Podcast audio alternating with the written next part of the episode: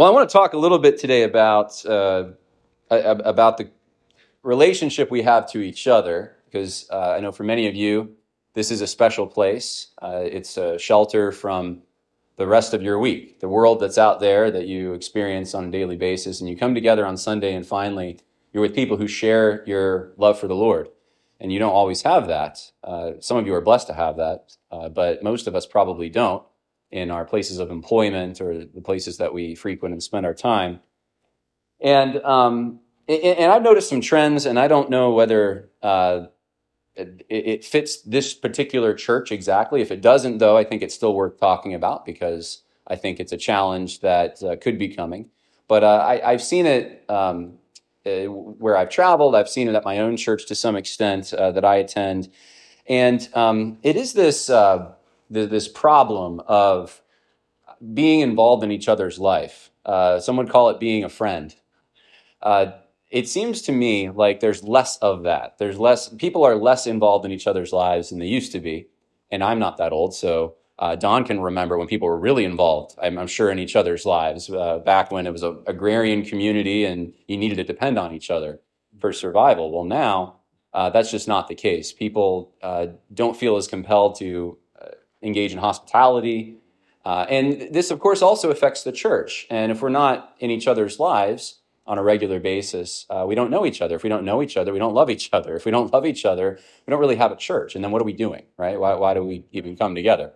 And so uh, I'm not accusing uh, this church of anything in particular. If anything convicts you, then uh, praise God, and I'll just take that as the work of His Spirit uh, in your life. I know I'm somewhat convicted of this myself, and my wife and I, we've talked not long ago, I think last week, about the possibility of doing more hospitality ourselves um, because we want to let the people in our lives that we know, uh, we want them to know that we love them, and we want to know them better so we can love them better. And uh, that will tighten the bond that the church has. Um, but this has application beyond just the church. We need communities of love everywhere in our families, in our communities, in our country, uh, in our places of employment, if possible. We need to come together around things we share in common. And we need to show each other that we love each other by sacrificing for each other and really something as basic as spending time with each other. So, uh, with that in mind, um, I have a few scripture passages. The first one, if you guys want to turn there, just put your finger there. Uh, I will be coming to it. Uh, you can go to uh, John uh, chapter 14, I think is where I'm going to start. I'm going to go through what's called the upper room discourse, at least some selected passages from it. Jesus' instructions before he left this earth to his disciples. And, uh, and we're going to talk a little bit about that because Jesus calls his disciples friends. And what does that mean? I want to unpack that a little. Um, and then, of course, we're going to go to uh, Psalm 133, which we just uh, read. Uh, and we're also going to go to Colossians 3. Uh, so those are the three major passages we'll be talking about this morning. So this isn't a typical exegetical sermon where we go through one passage. Uh, this is more topical. We're going to be going through a number of different passages and bringing them together and applying them to what I think is a, a problem that many of us uh, may even be familiar with in our own lives, if not um, in the church, in our families, and other places. So, um, so here's let me just spell out the problem, give it a little bit uh, more of put some more meat on the bone, so we understand what I'm talking about. Um, I think detachment from others is built into the course of life now more than perhaps it ever has been. According to the U.S. Bureau of Labor, employees stay in the same job for less time than they did a decade ago. In other words, people are uh, leaving jobs and gaining new ones faster. Uh, the average American now moves almost 12 times during the course of their life. And these stats actually are a little old, so I think it's probably a lot more now. This was from, I think, 2014 or so. Voluntary and civic organizations have also decreased dramatically. I don't know if you've noticed that, but uh, organizations like veterans organizations and things they, they don't they're suffering. They don't have membership. Uh, voluntary organizations for uh, helping the poor those kinds of things charitable endeavors also uh, hurting for volunteers. Uh, and why is that? You know that, that's the question that i've been asking. Why, why is this happening? It's happening at a, an alarming pace. Um, and, and really in short people are just not around each other or working in close proximity as they used to and add to this the trend uh, that we see with growing family dysfunction, political polarization, and increased time spent connected to media sources. And it should come as no surprise today that many of us, maybe even in this building, feel isolated and lonely. detached uh, from our communities, from our churches, from our families, from our uh, friends, or maybe we don't even feel that we have real friends. Now, though these trends started, I think, before COVID, COVID certainly uh, did not help, at least the lockdowns. Uh, a 2021 American Perspective survey found that Americans report having fewer close relationships than they once did, talking to their friends less often, and relying less on their friends for personal support. Now, this revelation, which came out in 2021, uh, it made some of the major media freak out a little bit. So the New York Times tallied up the implications of this increase from serious loneliness to heart disease and stroke. So, in other words, this isolation can lead to negative health benefits. This isn't good. Uh, Fortune magazine, and I'm going to refer to this term because I liked it. Fortune magazine called it an, a friendship epidemic. Friendship epidemic. Uh, in other words, uh, we have a, a problem. You, you have, I mean, and they're playing off of the, the COVID stuff. We have a problem in that we have this, this epidemic that's out there uh, health wise. They're saying, no, there's actually something it's not health related as far as it's not a disease uh, or you know something that negatively affects our health directly. It's something that indirectly affects our health. It's something emotional. Uh, it's something relational. That's the epidemic. It's a friendship epidemic. Now some christians see this as an opportunity uh, to attract new members. And why wouldn't they right? In 2010 the southern baptist uh, leading thinkers published a blueprint for maintaining and expanding their denomination this is the biggest evangelical denomination in the United States. And it focused in part on the need to model community, and I quote, model community in ways our increasingly urbanized and technologically isolated population craves, unquote. In other words, churches can solve the friendship epidemic by providing a place to belong. Unfortunately, though, the epidemic affects more than our emotional and our physical health. Churches are also subject to these same forces, and Christian leaders know it. So it's in, it's in here, and I'm not saying here is in EFC, but it's in, it's in the church, in churches, uh, just like it is in places of employment and other areas. Organizations like the Gospel Coalition, Nine Marks, and G3 Ministries offer solutions to the crisis in things like being more intentionally social at church. Now, one of the great things I'll say about uh, this church is you have you have food sitting here. So after the service, and maybe you would stay and talk to each other without the food. I don't know, but the food definitely helps. Mm-hmm. People stay together and and talk to each other. Not all churches have it. In fact, I don't know that any of the churches when we were traveling had that. Uh, maybe on occasion here and there, but it, it was rare. Um, so that's a very positive thing that kind of fosters interaction. But um, but that's a rare thing. Just know that what you're doing is a good thing, but it's also a rare thing. And so, uh, so, so, being more intentionally social at church, uh, participating in Bible studies, that's another thing. Hey, we, we need more programs, more Bible studies, more activities. Uh, that'll get people involved. That'll, that'll help us get to know people. Um, and treating church membership as a command despite feeling disconnected. This is one of, one of the articles I wrote that basically, uh, the impression I got at the end of the article was like, well, God commands you to do it, so you should do it. And I thought, well, I agree with that, but isn't there more to it? Is it just something that we grit our teeth and say, I'm going to go talk to that person? You know, that, that just doesn't, that doesn't seem natural. It doesn't seem like a real friendship or a relationship. Um, it seems like it should be easier, it should come more naturally than that, right? And so, so these are the solutions uh, that are being uh, put out there. Um, this one I got a cra- I, I cracked up about. Christianity Today ran a piece suggesting forming what the author called a Q place, a Q place to deal with disconnected young people. Now, this entailed, a, listen to this, this entailed a few Christians creating a group to explore spiritual truths by asking questions and reading scripture without the constraints imposed by authority figures. People used to call that having friends over. Now it is a new strategy to prevent young people from leaving the church. It, it's, it, someone discovered this new innovation that we can use, having people over and talking. All of these things can be helpful, uh, but they are rather formulaic and I think fail to address the root issues. Until recently, most people did not choose the kinds of friends they had based on superficial things like hobbies or entertainment choices. They simply grew up, worked, and married in the same general area as their neighbors. And um, some of you, you don't even, maybe in this area, have to be that old to remember that. Uh, they did not consider 29 dimensions of compatibility when dating their significant other from halfway across the country. Instead, they met people as life unfolded and through shared experience forged bonds of connection.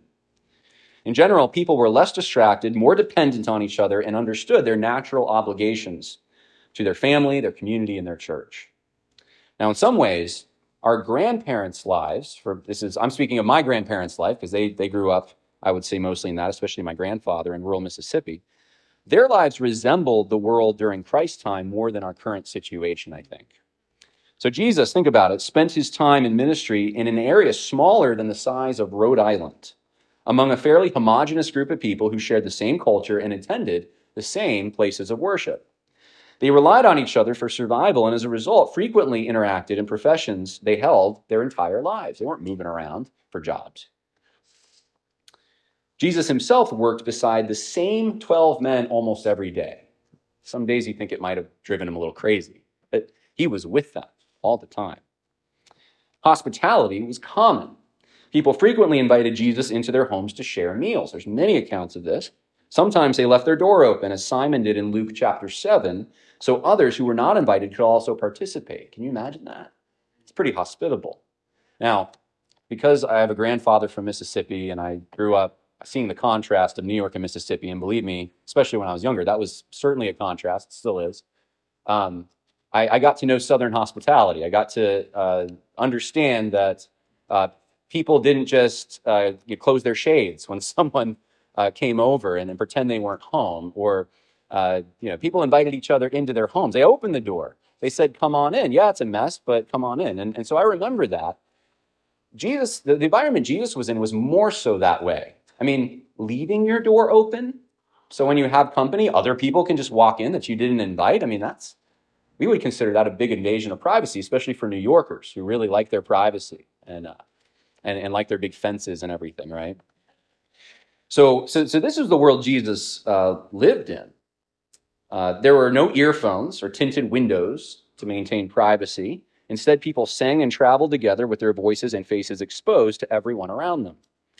Perhaps this sounds like an introvert's nightmare, but it did ensure friendships and a sense of belonging for most people and it was also one of the instruments God's, God used to launch the early church.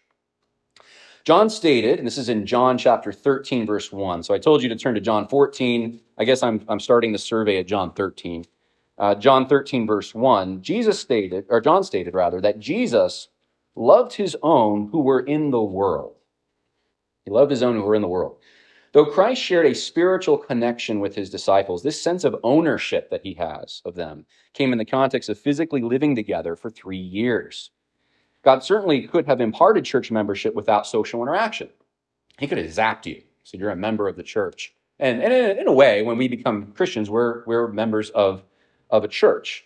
But he didn't need to include now you have to practice the one another's. Now you have to be involved in each other's life. Now you have to get to know each other. Now you have to practice spiritual gifts that complement one another for the building up of the body. He didn't have to do that, right? But he did that. Um, as is generally the case, God chose to use natural means to accomplish a spiritual purpose. He chose to use natural means to accomplish a spiritual purpose. And, and, and you see many examples of this throughout Scripture, right? Even the coming of Christ as a man, right? And uh, working as a carpenter and traveling by foot. I mean, he didn't have to do that. He could have had an angel take him or something, right? But God uses natural means, providence is what we used to call that, to accomplish spiritual things. You can probably look back in your own life and see examples of this. Uh, friends that showed up at the right time, people who called you uh, at the moment that you needed it. Um, maybe you showed up at the right time to prevent something evil from happening. So, so, so we see this, this kind of providence in our daily lives, hopefully. And if we walk with the Lord, I think we see it even more.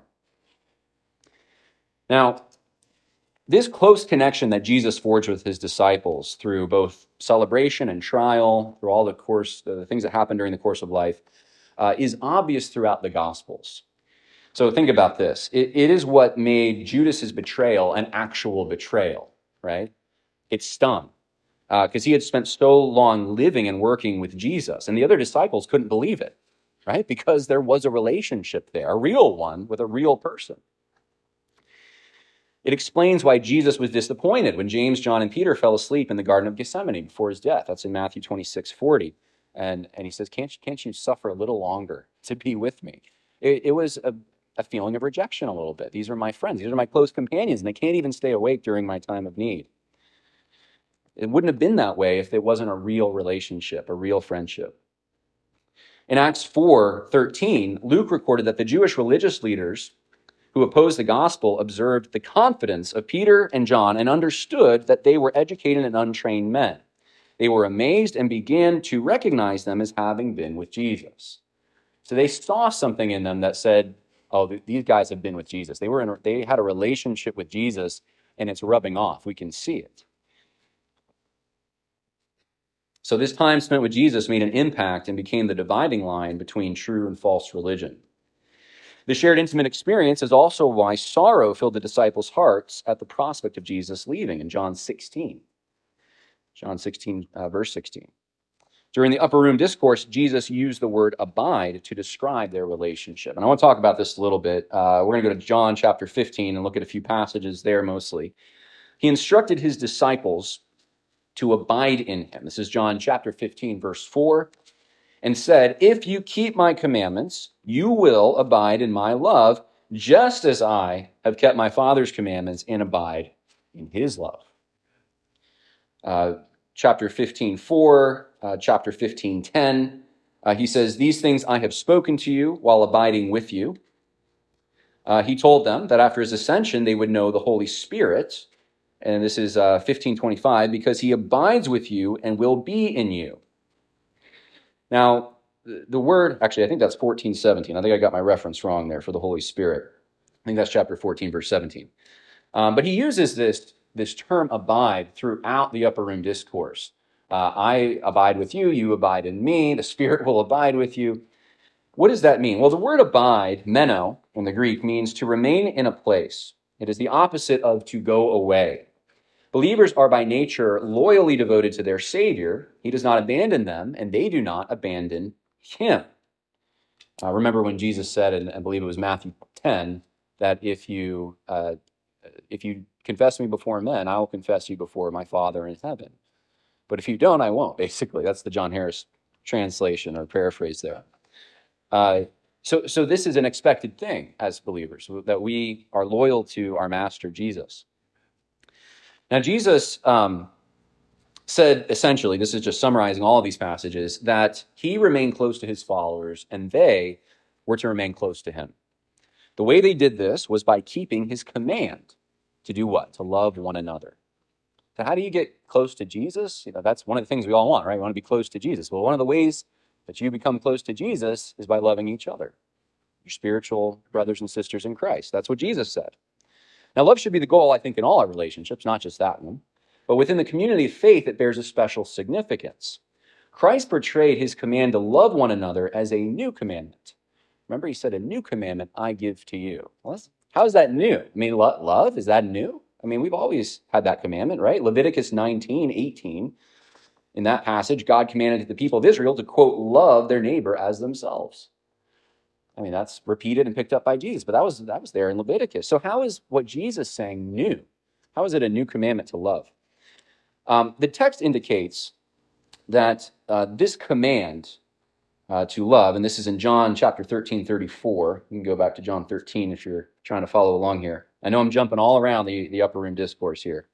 Um, the, the text indicates that the, the command applied to, it says, quote, the sons of your i'm sorry this is i'm, I'm back to leviticus now. I'm jumping around in my own mind.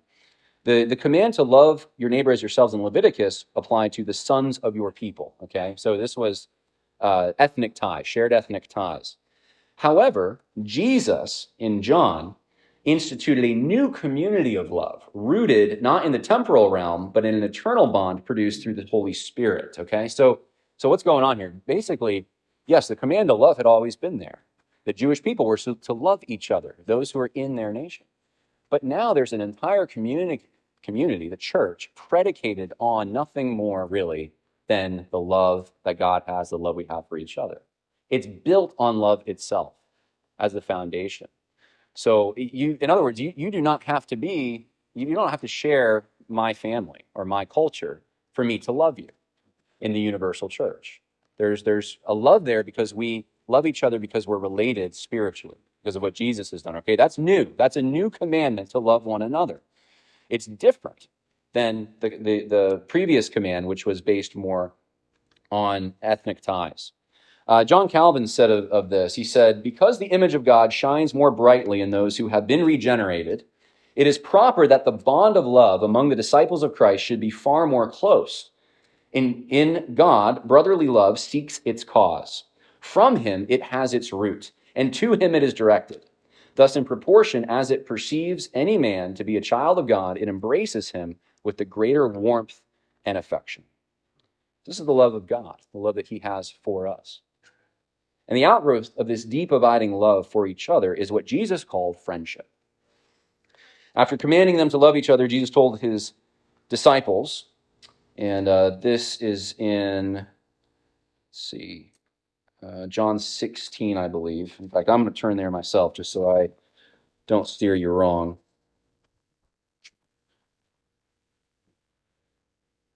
John chapter 16. Um, verse actually John 15, I think, verse 15.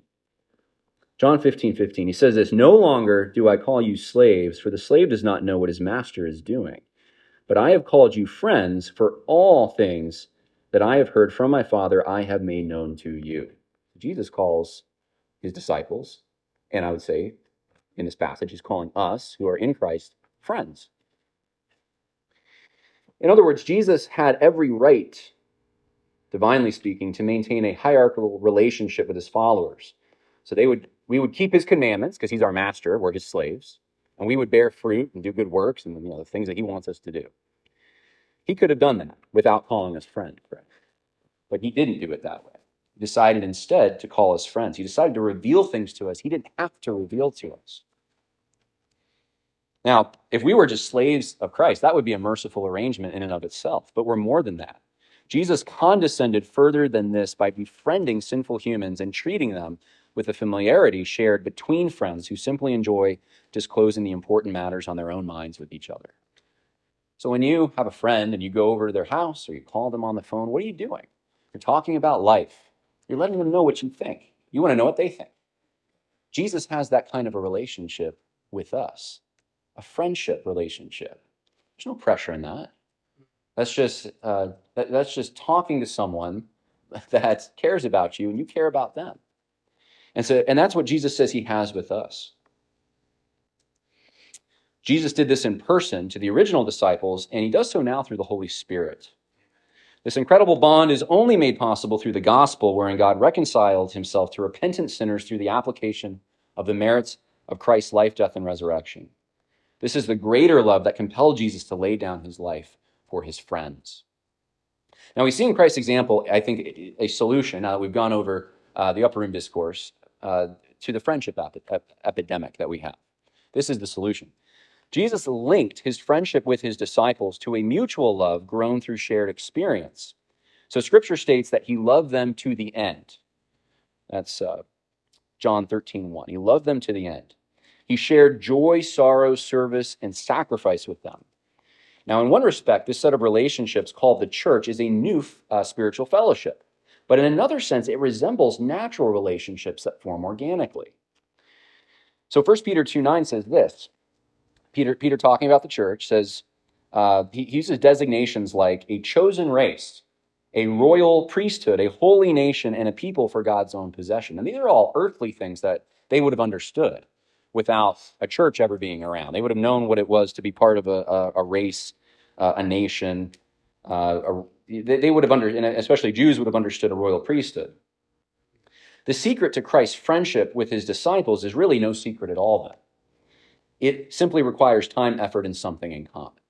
So Jesus did what friends friends do outside of even a spiritual community. Friends friends in the world, uh, fr- friends out there in, uh, in in the culture. Uh, Jesus did what they did, only there was a spiritual reality to what he was doing as well. Christians share the love of Christ. Family members share common ancestry. Workers share common business goals. Neighbors share frequent interactions. Citizens generally share a common culture. And in each of these cases, there are opportunities for love to grow and friendship to blossom. Yet people are increasingly reluctant to start the initial stages of getting to know someone when given the choice to do so. Now, in times past, uh, the interaction necessary for life required that friendships form. You didn't have a choice in the matter. Today, we do not even need to check our groceries out with an actual person at the grocery store. Think about that. You, you have some stores, you don't even have the choice. It's going to be automated. You're not going to interact with anyone. And any muscle, I think, left unused will atrophy. And many people today have simply forgotten how to be a friend. Some fear rejection, others are distracted by addictions. Whatever the reason, though, without the social trust that comes from mutual affections, our institutions will eventually deteriorate and nothing but brute force will hold them together. And if we are concerned about the way the government seems to be increasing in power and totalitarianism, this is one of the reasons. When people don't trust each other, when there someone has to enforce a, a type of public trust, you, you have to have confidence. A good example of this is uh, in contract law. Um, when my grandfather, because I've heard stories about it, was uh, working in you know the 1960s and 70s, it was a handshake. Just shake someone's hand, and that was good as a contract. Now we need a team of lawyers to make sure that that person pays, right? That's a switch, that's a change. And that change is happening in all kinds of arenas. As, as friendships go, the, as they de- diminish, the um, totalitarianism, I, I would say, increases. So that there, there, are consequences to this. And, and of course, if we exclude brothers and sisters from our Christian lives, we will also face spiritual ruin. So add that to this equation. So we need others. And we, and we read this passage. I want to read it again Psalm 133. It says this Behold, how good and how pleasant it is for brothers to dwell together in unity. It is like the precious oil upon the head, coming down upon the beard, even Aaron's beard, coming down upon the edges of his robes. It is like the dew of Hermon coming down upon the mountains of Zion, for there the Lord commanded the blessing, life forever. In this short psalm, I'm just making a quick argument for why friendship's important. King David celebrates the scene of worshipers ascending the hill in their journey to Jerusalem for an annual feast. And throughout history, people applied the first sentence, which uh, says, How pleasant it is for brothers to dwell together in unity, that line, They've applied that to all kinds of things, from university mottos to Masonic lodges uh, to rich estates. But in context, it refers to the fellowship national citizens enjoyed when they worshiped God together. And hopefully, this is what we're experiencing this morning. Uh, the psalmist compared their unity to two things. First, he compared it to the way costly oil was used as a symbol of God's blessing for spiritual service. Next, he compared it to the dew on Israel's highest peak, which Mount Hermon is over 9,000 feet. It's the highest peak in Israel. And, and from this high peak, uh, when, when the dew and the rain and everything settles, it's known to, to have weather patterns. Uh, it forms rivers. All the water that, that comes on Mount Hermon forms rivers, and those rivers produce what? Life. Crops can grow, people can live. So, this is what he compares it to. Life would be devoid of the important sustaining grace that God brings without the fellowship people enjoy with each other in worship. So both of these symbols, they point to rich and valuable social harmony that God brings about through his kindness. That's what we enjoy in the church. That's why um, a church that's properly functioning, it contrasts so much with every other institution. That's one of the ways it does, because you do have unity. You have a common love. Of course, God also commends the bond people form in marriage, family, and friendships. King Solomon frequently examined the idea of friendship a true friend, Solomon says, loves at all times, and a brother is born for adversity. Uh, that is Proverbs 17 17. A true friend is willing to say hard and honest things because they care about the other person. Solomon observed, Faithful are the wounds of a friend, but deceitful are the kisses of an enemy. Proverbs 27 6. A true friend gives advice in an understanding way. Solomon said, Oil and perfume make the heart glad. So a man's counsel is sweet to his friend. Proverbs 27 9. He also talked about a friend who sticks closer than a brother. Proverbs 18 24. He may have been thinking about his father's friendship with Jonathan, if you'll remember, uh, because the scripture describes that as more wonderful than the love of women, because the soul of Jonathan was knit to the soul of David as Jonathan loved him as himself. Solomon Solomon would have probably at least heard the stories and known that his father had this close relationship. So he had a template for what a true friendship would look like. Now, without close friendships, it is unlikely that Daniel, Hananiah, Mishael, and Azariah, or Shadrach, Meshach, and Abednego, or Rack, Shack and Benny, if you watch the cartoon, um, would be as strong as they were to challenge the Babylonian Empire. They wouldn't have been able to do it, I don't think, without each other. They, they backed each other up, right? Moses needed Aaron, Elisha needed Elijah, Ruth needed Naomi, and Timothy needed Paul. Solomon observed, Two are better than one because they have a good return for their labor. For if either of them falls, the one will lift up his companion. But woe to the one who falls when there is not another to lift him up. Furthermore, if two lie down together, they keep warm. But how can one be warm alone? And if one can overpower him who is alone, two can resist him. A cord of three strands is not quickly torn apart. This is, that's in Ecclesiastes. Now, if we think our homes, churches, and country are weakening, perhaps it's related to a lack of human connection. One thing we cannot do is try to solve this friendship epidemic by burying our already strained lives in more activity or forcing ourselves into friendships we must grit our teeth to endure. Solomon warned about people who did not make suitable friends. He noted that a perverse man spreads strife and a slanderer separates intimate friends. He also warned not to associate with a man given to anger or go with a hot tempered man. There are some relationships we find with experience are detrimental because they set us up for betrayal, they influence us in negative ways, or take away from relationships that are more important. But we cannot content ourselves to forego friendships because we fear the risks involved. For those who struggle in this area, it is profitable to examine the personal barriers that prevent us from meaningful relationships and ask God to help us overcome them. For example, uh, you can see this in Scripture in Luke chapter 10, verse 41. There's the story of Mary and Martha. And Mary invites Jesus to her home, they're friends, and uh, for, for a meal. Uh, and as she's preparing it, she complains about her sister Mary. As Mar- Martha, sorry, Martha's preparing it, she complains about her sister Mary. Because Mary is anointing Jesus' feet with oil, and she's also sitting there and listening to what Jesus is saying. In other words, they're having human interaction. And Martha just says, I need help. There's, there's something more important here. What does Jesus say to her? Jesus has, uh, Jesus corrects her in a gentle way. He corrects her. Um, and, and he says that um, Mary enjoyed the better part, is how some translations put it.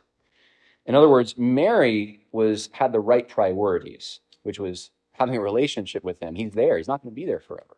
He's there. Now, friendship may take time away from other tasks. That's true. But there are not always tasks worth completing in comparison. It takes work to be part of someone's life, but the rewards are worth it. So that, that's just one barrier, right? You got to look at yourself if, if any of this convicts you and, and, and examine what are the barriers in my life? Is it because there's so many tasks that I put there that aren't necessary? What is it? Three things seem to drive, in my opinion, this is Jon Harris, chapter 3, verse 2, right? Three things seem to drive the current situation more than anything else, in my opinion. First, people are afraid of rejection. Younger generations whose parents coddled them and sports teams gave trophies to. I wasn't coddled, but I do remember getting trophies every. I had the worst soccer team when I was like 14.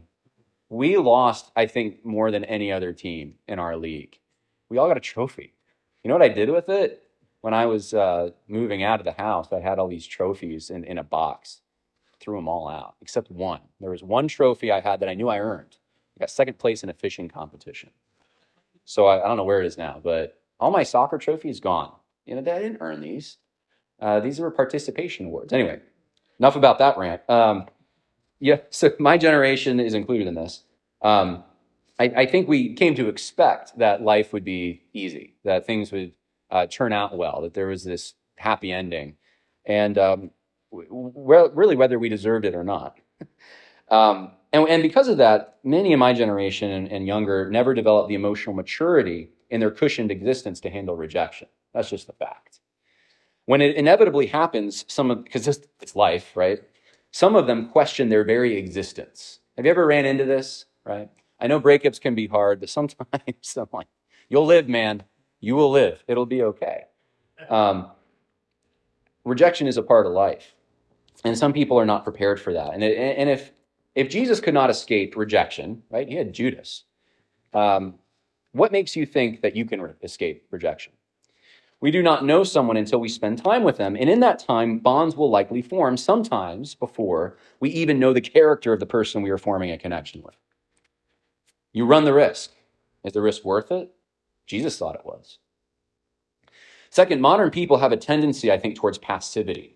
Political philosopher Robert Putnam examined this question of why civic organizations were declining as far back as 1996. He concluded the culprit is television. That's what he said. This was at a time when Americans watched roughly four hours a day. Can you believe four hours a day of television? Well, now, today, Americans spend one third of their waking hours on a mobile device and almost seven hours of their day online. I mean, four hours sounds nice, only four hours a day.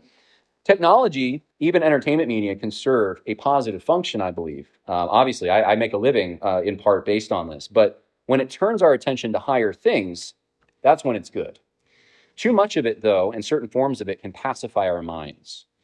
Pornography pro- promises pleasure without intimacy. Video game adventures allow people to enjoy dangerous activities without risk. And social media offers friendships without vulnerability. In each case, people are in danger of buying into a delusion that takes them out of the world of meaningful connection. They think they're connecting and they're not. Third, and I'm wrapping up here, some people do not know what being a friend is because they have never observed it in practice. This is one of the saddest things to me. Family dysfunction and social breakdown place them in a position where they had no examples to follow. They may not um, know how to invite someone over for a meal because they never saw it done, or let someone know they care through a sympathy card or a birthday present. Fortunately, ignorance is easily cured, and the Bible is filled with positive examples of friendship. In Paul's letter to the church at Colossae, he describes the way Christians should live together. It's in Colossians chapter 3, verses 12 through 16, if you want to turn there. This is a final passage I want to uh, leave in your minds as we depart. Um, there are four things that he described that help us in accomplishing living together. And this is, of course, in the context of church. We can divide them, I think, into two categories. First, Paul commands us to actively cultivate kindness and love. Okay? Second, he commands us to passively allow the peace of Christ and the word of Christ to have their way with us. And so I'll, I'll read it. This is Colossians chapter 3, verses 12 through 16. So, as those who have been chosen of God, holy and beloved, put on a heart of compassion and kindness, humility, gentleness, and patience, bearing with one another and forgiving each other. Whoever has a complaint against anyone, just as the Lord forgave you, so also should you. Behold, all things, uh, all things put on love, beyond all things, put on love, which is the perfect bond of unity. Let the peace of Christ rule in your hearts, to which indeed you were called in one body, and be thankful. Let the word of Christ richly dwell within you, with all wisdom, teaching and admonishing one another with psalms and hymns and spiritual songs, singing with thankfulness in your hearts to God. Now, the crown jewel of this passage is verse 14, where Paul says, Beyond all these things, put on love. This sometimes takes work. It, it may um, mean helping a friend instead of watching a television show, right? Uh, or something else. This, however, is the perfect bond of unity.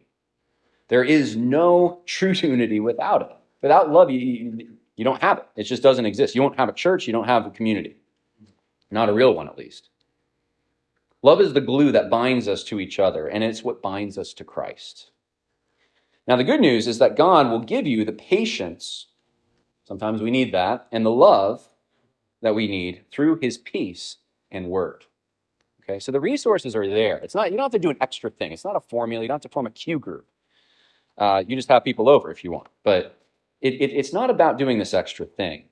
His peace drives out the fear of rejection because we know someone who always receives us into his presence. So if someone rejects me, that's okay. I know someone who accepts me and receives me, Jesus Christ, and he always will. We also know nothing we do for others is wasted when we do it for God first. Let me repeat that. We also know nothing we do for others is wasted when we do it for God first. Okay, so if you're helping someone else, if you're getting to know someone else, it's not always about you and what you're going to get in return. I hope you do get something in return you get a mutual affection forms. But even if you don't, uh, if you're doing it for the Lord, it's still worth it, right? There, there's, there's a higher purpose in, in that as well. His word provides examples of friendships. It lessens our appetite for things that prevent them.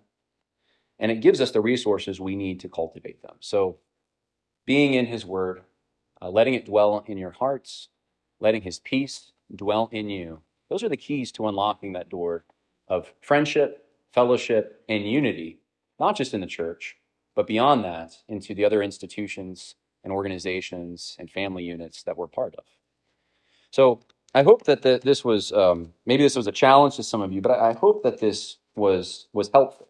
Um, even if it doesn't, maybe maybe you're you got this together. Maybe you know you're uh, engaging in fellowship and hospitality, and, and, this is something that, that you're good at. I'm sure there's many here who are. But um, but even if you are, uh, it, it's good to be aware that this problem exists out there. It's a real problem, and uh, you can be the example for others. You can show them the people who don't know how to do that. If someone doesn't know how to do hospitality, invite them over first. They can watch you, and that's how they learn. So, um, with that, uh, let's close with a word of prayer. Lord, we thank you so much for your word. We thank you for these precious passages that you've given us about friendship, about unity. Lord, um, Lord, we know that your church is important. It is your institution for saving the world. It is the love that we have that others look to in the world and see that you are real, that your love is true. Father, I pray uh, this morning that the love here uh, and, and love throughout the churches of this country and this world would exemplify your love, truly, Lord.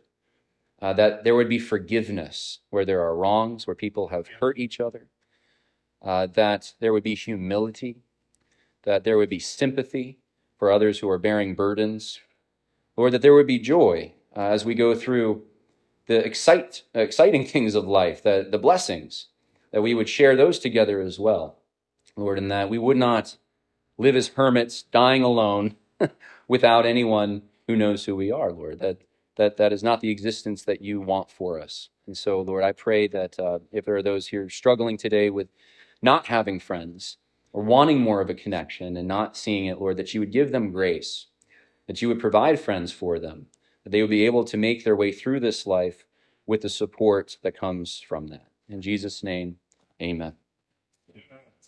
Save big on your Memorial Day barbecue, all in the Kroger app. Get three pound rolls of juicy 80% lean ground beef for $3.49 a pound with a digital coupon. Then get select varieties of flavorful Powerade, Body Armor Super Drink, or Arizona tea for 77 cents each, all with your card. Shop these deals at your local Kroger today, or tap the screen now to download the Kroger app to save big today. Kroger, fresh for everyone. Prices and product availability subject to change. Restrictions apply. See site for details.